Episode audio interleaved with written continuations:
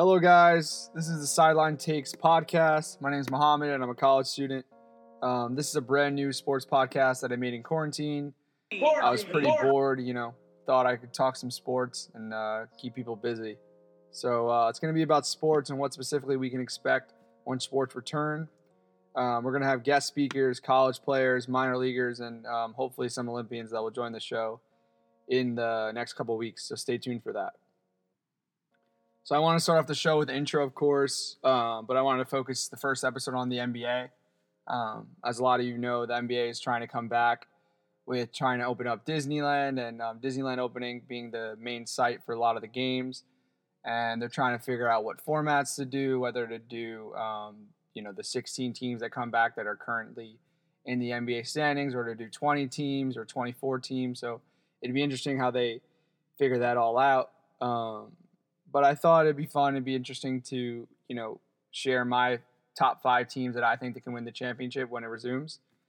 So let's get to it. I got top five, but right on the outside, I got the Nets, top six. So they didn't make the top five, but right outside, I got the Brooklyn Nets. This is only contingent if KD and Kyrie return. I think they have a lot of good depth, a lot of scorers, and they match up well. Except they have a new coach. He's only coached one game, Jack Vaughn. And there's a lot of questions. A lot of people like to question KD and Kyrie, whether they can play together. Me being a Nets fan, a lot of people, you know, tell me they're not going to be able to play together. But I'm optimistic.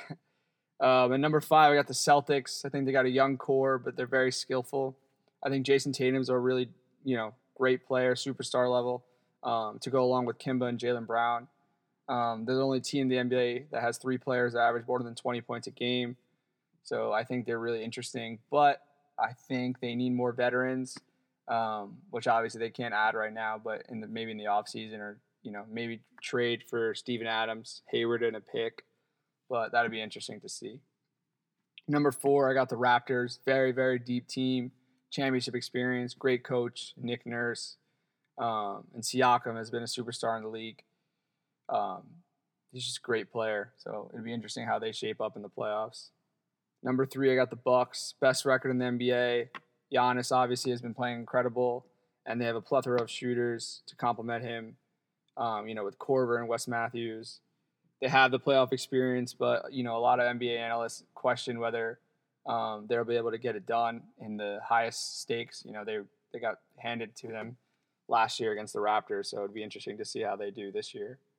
Number two, I got the Clippers, best team on paper in the NBA. The true death lineup with Pat Bev, Lou Will, PG, Kawhi, and Harrell haven't really played that many minutes together. But when they do, they're, you know, almost unbeatable. So it'd be, you know, I think they are the favorite. You know, before the season they were the favorite, but I think number one, I got the Lakers. I think LeBron and AD have been almost unstoppable this year, and LeBron is on a mission to get that MVP and win that fourth NBA championship. So it'd be interesting to see how it plays out. But yeah, guys, this is my short intro, first podcast, first episode. I hope you guys tune in, subscribe, download, share. You know, we're starting out, so we'll see how it goes. But deuces.